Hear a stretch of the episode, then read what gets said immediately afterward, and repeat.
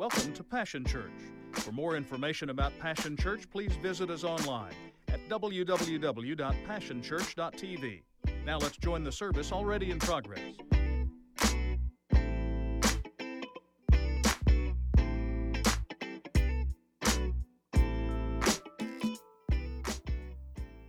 It's spring, y'all. Yeah. It's uh, the time we start thinking about our yards, like young and old, start thinking about going outside after we've been all cooped up all winter long, right?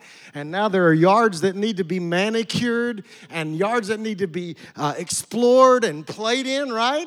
So, yeah, this is the best time of year 63 degree weather with no wind in Oklahoma, it's a miracle, right? It's the best time of year. And we start thinking about yards and outside and all that stuff. You know what this season does? It reveals everybody that's here that is blessed with a green thumb.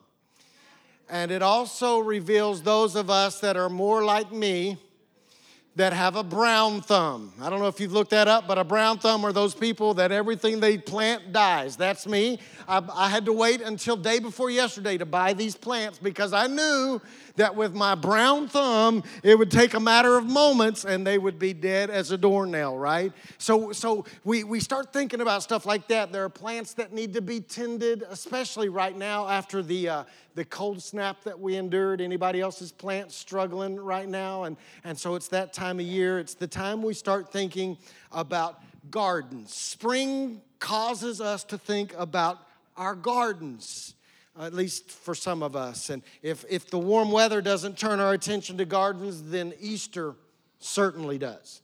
There are two, just for a few moments, there are two specific gardens that I want to draw your attention to. There are two gardens found in Scripture that I want us to look at for just a few moments and see if we can't uh, hear the message of Easter through what takes place in these gardens. The first garden is described in Genesis. It's Genesis chapter 2, verse 8 and 9. It says, Now the Lord God had planted a garden in the east in Eden, and there he put the man he had formed. And the Lord God made all kinds of trees grow out of the ground trees that were pleasing to the eye and good for food. In the one of them must have had steak hanging off of it, but that's a different story. In, in, in the middle of the garden, there was the, the tree of life and the tree of knowledge, the knowledge of good and evil. So even if you have very little Bible knowledge, maybe you walked in this morning and you just you never got to attend Sunday school, you never never had the pleasure of uh, being taught with the flannel graph. Anybody? Okay, uh, overhead transparencies. Uh, I'm, I'm, coming or, or digital screens. Doesn't matter. Maybe you never had that happen in your life, and you don't even know that much about the Bible. The truth is, you probably know a lot about the Garden of Eden. You know that the Garden of Eden was a place where there, it was perfect, there was no pain. There was no turmoil. There was no tears. There, were no, there was no lack. There, there was, it, it was utopia. It was heaven on earth. You also probably know that the Garden of Eden was the meeting place. It was where Bible, if you continue to read the account, you learn that, that in the Bible it teaches us that God would show up in the Garden of Eden in the cool of the evening and he would walk and talk and fellowship with Adam and Eve. You probably know that. There's a second garden that appears in Scripture, but now this garden shows up about 4,000 years later. This garden isn't quite as pristine, it's not uh, quite uh, as, as pleasing to the eye necessarily as the Garden of Eden would be. It certainly wasn't perfect. There is pain in this garden, there were tears in this garden, perhaps even fears in this garden, but it was still a garden that was visited by God. This garden is described and can be found in Mark chapter 14, beginning in verse 32. It says this It says, Then Jesus led his disciples to an orchard or a garden called the oil press, literally the Garden of Gethsemane. He told them, Sit here while I pray a while. And he took Peter and James and John with him, and an intense feeling of great horror plunged his soul into deep sorrow. And he said to them, my heart is overwhelmed with anguish and crushed with grief. It feels as though I'm dying. Stay here and keep watch with me. And he walked a short distance away, and he, be, being overcome with grief, he threw himself face down on the ground and he prayed that if it were possible, he would not have to experience this hour of suffering. He prayed, Abba, my Father, all things are possible for you. Please remove this cup of suffering. Yet, what I want is not important, for I only desire to fulfill your plan for me. Luke uh, comes along later and he gives us a little even uh, greater insight, if you will, into the pain that was uh, exhibited in, in, this garden when Jesus finds his people, uh, his disciples sleeping when he needed them to be praying. It says that he admonishes them, and then it says this in Luke chapter 22, verses 42 through 45. Then he withdrew from them a short distance to be alone, and kneeling down, he prayed, Father, if you're willing, take this cup of agony away from me. But no matter your will must be done, not mine. Jesus called for an angel of glory to strengthen him. And the angel appeared and he prayed even more passionately, like one being sacrificed, until he was in such intense agony of spirit that his sweat became drops of blood dripping onto the ground. Two gardens there is a glaring similarity between these gardens. I want you to notice, if you will, that, uh, that both gardens focus on a tree. Uh, both gardens are similar in that way. There's another similarity. I'm not going to spend a lot of time on the similarities this morning, but I want you to notice this similarity. In the first garden, around this tree, uh, around a tree, the enemy gets man to, you know, the enemy shows up in the form of a snake. The enemy gets man to throw away our relationship with God. It's in the second garden where Jesus is focused on his appointment with a tree that the enemy tries to get God to throw away his relationship with man. Think about that just a moment. Two similar attempts, two similar gardens. But, but let's, let's do this. Let, let, let's not spend all of our time focusing on the similarities. Let's, let's contrast the two gardens because there are some, some differences that are uh, very apparent when you begin to look at these gardens. So I want to spend our time doing that. Paul does that in First uh, Corinthians chapter 15. He contrasts these two gardens like this. He says, uh, For since death came through a man, Adam, it is fitting that the resurrection of the dead has also come through a man, Christ. Even as all who are in Adam die, so also all, all who are in Christ will be made alive. So it is written, the first Adam became a living being, the last Adam, a life giving spirit. So Paul is trying to contrast what takes place in these two gardens similar but they have some differences that we need to look at the, you, you can write them down in your notes the, in, in the first garden the first adam tries to avoid death so that he can live. But in the second garden, the second Adam faces death so that we could live. It's in the first garden that the first Adam fights for his life. But in the second garden, the second Adam fights for our life. He, he lays his life down for us. In the first garden, the first Adam fights for his way. But in the second garden, the second Adam fights for the way.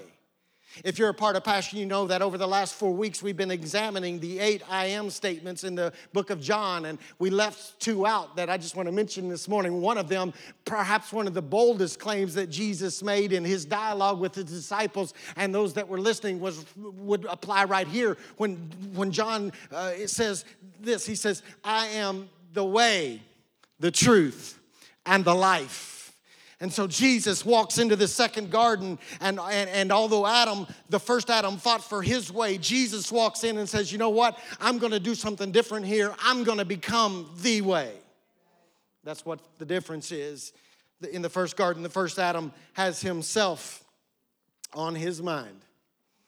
You go back and read the creation account and you read the encounter that Adam has in that garden, you recognize that Adam only had himself on his mind. He wasn't thinking about anybody but himself. I want to gain some knowledge. I, I want to be like God. I want to be powerful. I want to know the difference between life and death, right and wrong, good and evil. I, I need all this information. He was only concerned about himself. In fact, I'm not even sure that he really cared that much at that moment for Eve because if he had, if he would have stood up and acted like a man and fought off the enemy, enemy, but instead he remained silent. He only had himself on his mind. But in the second garden, what we discover is that the second Adam had you on his mind. In fact, the whole intent in the middle of that garden was this uh, is this is that he was only concerned about uh, providing access to us. He wasn't even, in fact, he laid himself down. He forgot about himself. He forgot about the pain that he would have to suffer. He forgot about the, the turmoil that he would go through, the separation. And he uh, did that because he didn't just have the, his disciples on his mind, and he didn't just have the Israelites that were living in that present moment on his mind. He had already fast forward to April 4, 2021, and he literally had you on his mind when he wins that battle there in that garden. The first, the first garden was invaded by deception, the second garden was invaded by deliverance. The, the first garden is where relationship was lost, but the second garden is where relationship was restored. Can I just tell you this morning that the cross was really just a culmination of what took place in the second garden? Can, can I just let you in on this little bit of information right now that I think, uh, although we turn our attention to what happened on Golgotha's Hill, can I just submit to you that it was in the Garden of Gethsemane that Jesus died? He actually died to his own will, his own desires. He literally prays, Not my will be done, but your will be done. It's the, it's the garden of being pressed out. He lays it all down. His mind was made up at that point forward. There was no hesitation, there was no turning back, there was no second guessing. He had died in that garden when he said, Not my will, but your will be done. In fact, if you really get to the bottom line of the biblical accounts of these two gardens, what you discover is that these two gardens are ultimately about the choices that were made in each garden. This is what I need to share with you this morning. Now we are faced with choices. There were choices made in those two gardens. Now we, this morning, have a responsibility to make a choice. We must make this choice. Which one of these gardens will be our account? Everything leads back to these two gardens and the choices that you have to make. Everything leads back to these two trees. We, we come to this point. This is the decision moment that we must make the, the, the, the tree of self will or the tree that's called a cross. That's where the decision has to be made. Oh, by the way, just so you don't think I don't know my Bible, there is a third garden. It's the garden that Easter focuses on.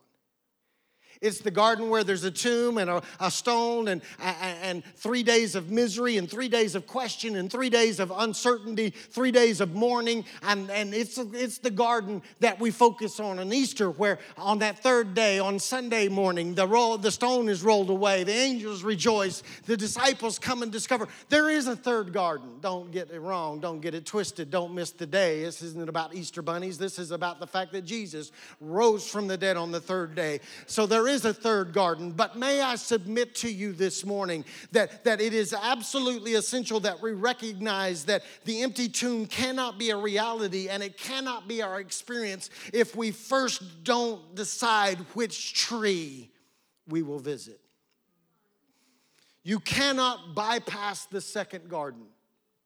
The only way to get to the third garden is to follow Christ's example in the second garden and lay our will down.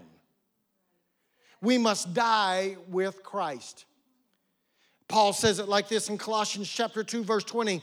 Uh, he's declaring that we have to come to this conclusion. It is a second garden conclusion.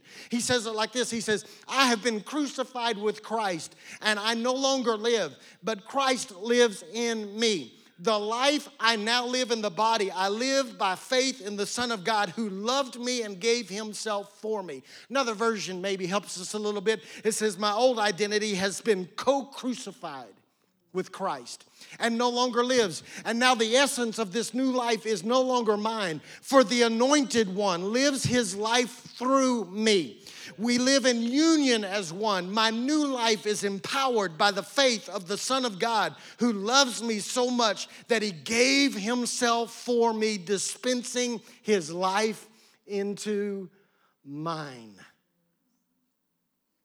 Second garden conclusion. Although Easter is certainly about life and resurrection, this can be there can be no resurrection if there is not first death. We must nail our will. We must nail our own righteousness, our own good, our own ability to get to God, our own schemes, our own plans, our own desires. We have to come to the place in the second garden where we're willing to lay all of that down and say, Not your will be done, but or your will be done, not my will be done. Not my way, but your way. It's a second garden. That's where Jesus lets us know in another I am statement when he said this He says, I am the resurrection and I am the life. He, he is literally teaching us that He is the only way to relationship with the Father. He's the only way to experience this resurrection that we talk about so much around Easter. You can talk about resurrection and still be dead. You can know about resurrection and still be dead. You can read about resurrection and still be dead. But when you experience and come to the conclusion that Jesus came to in the second garden, now you can literally experience resurrection and life as we lay our life down at the foot of his cross and we make him Lord. Today, as much as I want you to visit the third garden, I must first invite you to come into the second garden and embrace the death that takes place there. It is the passageway, it is the door, it, it, it is the entry, it's the price of admission, if you will. I recognize that salvation is free, but there is a price. I recognize that in, in your own abilities, you can't get there, but there was a price paid.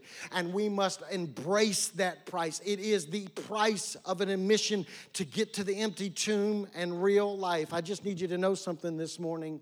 Can I just, we sang about testimony. Can I just testify just for a moment this morning? Can I tell you that I've been to both gardens? Can I, can I tell you that, that I had to come to this place that your, your pastor, with all of his brown thumb intact, I, I, have been to two gardens. I, I, I've been there. I, I, I've walked into the garden. It happened for me on August the 28th, 1974, as a six year old little boy in the Anadarko Pentecostal Holiness Church, which you could fit in here twice, with one of those, uh, those heaters that uh, you back up to to stay warm. It was the only source of heat in the, old church, the whole church. Hard wooden pews, harder altars.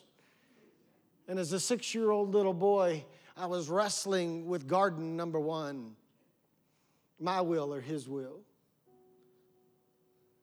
But all of a sudden, I don't even remember what the preacher said. I know who said it. John Palisano said it. He was my pastor. But all I know is at that moment, the Holy Spirit was talking to me and He was convincing me of my own need for a Savior. And as a six year old little boy, I made a visit to a second garden. And I walked into that second garden, and as good as I could as a little six year old, I submitted my will and my life, my way, my good, my righteousness I laid it all down at a cross. And what I want you to understand is that now I understand what Paul said in Galatians chapter 6, verse 14, when he said, May I never boast except in the cross of our Lord Jesus Christ, through which the world has been crucified to me and I to the world. I died. I literally died on August the 28th, 1974. But as soon as I walked through the second garden, lo and behold, third garden. Because now I'm resurrected in him. It's no longer I live, I that lives, it's he that lives in me. And each of us is forced to exit the first garden and determine whether or not we're willing to go to the second garden. Our life or his. Our will or his. It's about the choices made in the gardens. We must decide which tree, whether we will make an attempt on our own or we will trust in the, the attempt and the ability of the one who won the war in the second garden. If you've already visited the second garden, then you know what I'm talking about the reason that your mouth is filled with praise, the reason you look forward to Easter, the reason that you celebrate, the reason that your heart is filled with a song and your feet feel like dancing on Easter Sunday morning is simply because you've been to the second garden. And as painful as it was, and as difficult as it may have been to lay your will down, you recognize that on the outside of that second garden is a pathway to the third garden, and you've experienced the resurrection and the life of Jesus that He's given you now that you died. So, if that's you this morning that has done that, then you know that the third garden is the best life. It's the only way. You will never find a better life. Some of y'all in here looking for a better life. You will never find a better life until you experience the third garden.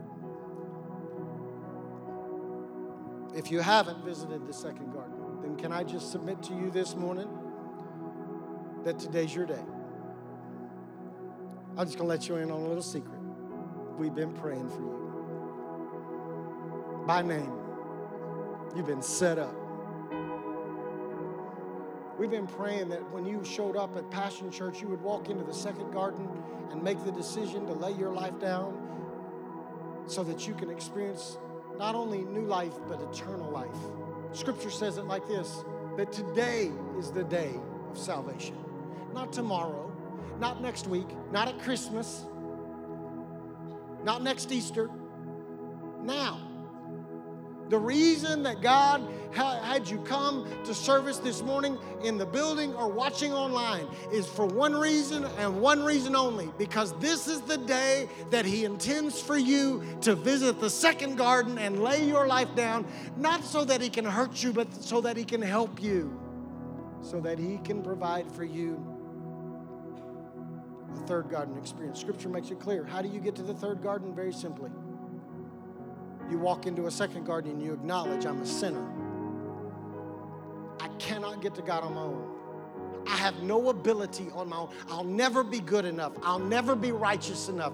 I'll never be holy enough. You walk into the second garden and you acknowledge that you're a sinner. But then you do this you also acknowledge that the Father loved us so much that He sent His Son so that whoever believes on him should not perish but would have everlasting life. So I acknowledge that I'm a sinner, but I also recognize there's a Savior and that he paid a debt that, that he didn't know. He paid it all. And so I acknowledge that he's Savior. And I do this I make him the Lord of my life. And I testify to that fact. I confess with my mouth. I simply testify with my life. I simply testify with my words. I testify with my actions that Jesus is alive in me. And in that moment, third garden. New life. I'm going to pray over you this morning, and I, gonna, I know Pastor Andrew's already given a salvation call, but I want to pray again. I want to make sure we're right. While I'm praying, I want you to grab the nail that was placed in your chair real quickly. Would you just grab that nail? Would you just grab that nail real quick? I'll tell you why here in just a moment. But we just hold that nail while while we pray. I want you to to focus on the sacrifice that Jesus made. We could never, listen, we would never be able to get to resurrection if it hadn't been for what Jesus did. The price he paid. I don't want us to ever think that we that we worked our way to this, we served our way to this, we churched our way to this. No, no, no, no. Jesus and Jesus alone did this for us. So, Father, I pray over this congregation today, those sitting in the building, those watching online, that in this moment, you would remind us that we have choices to make.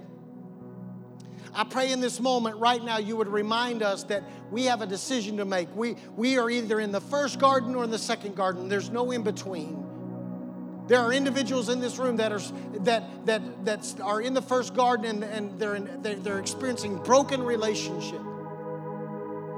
I pray that you would move us into the second garden this morning and help us to make the decision to lay our life down. We acknowledge that we're sinners. Everyone here, Father, we recognize that we all fall short of the glory of God. We're all sinners. We acknowledge that this morning. There's nothing about us that's righteous or holy. But we also acknowledge that Jesus, you paid it all that you came and that you died on a cross. You died on my cross. In that second garden, you had me on your mind. You made provision, you made a way for me. And I focus on that sacrifice and I acknowledge you as the Savior of my life. And I praise you for what you've done. And I ask you to come into my life, come into my heart, take my will. I pray the same prayer that you prayed in that garden where you experienced such great pain that you, bled, you, you bled sweat drops that were like blood, that were blood. It was so painful. I pray this prayer, not my will, but Father, your will be done. I submit my life to you today in Jesus' name. And everybody said, Amen. Would you take your nail? Would you stand with me real quickly? If you're here this morning and you walked in as a as a third garden person, you'd already experienced the saving grace of Jesus, then this nail is a testimony. It's simply a, a, reminder, a testimony of all that God has brought you through and the fact that you're, you're, you, you died, maybe years ago you died, but you're dead. But you're alive. It's just your testimony.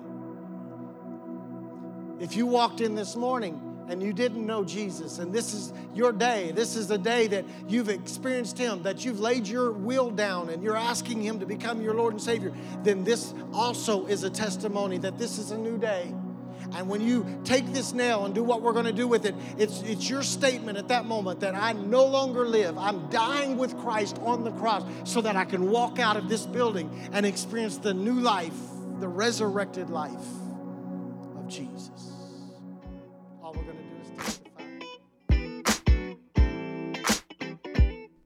It's been a privilege to have you join us for this time of ministry. To find more Passion Church resources or to make a donation online, Visit www.passionchurch.tv.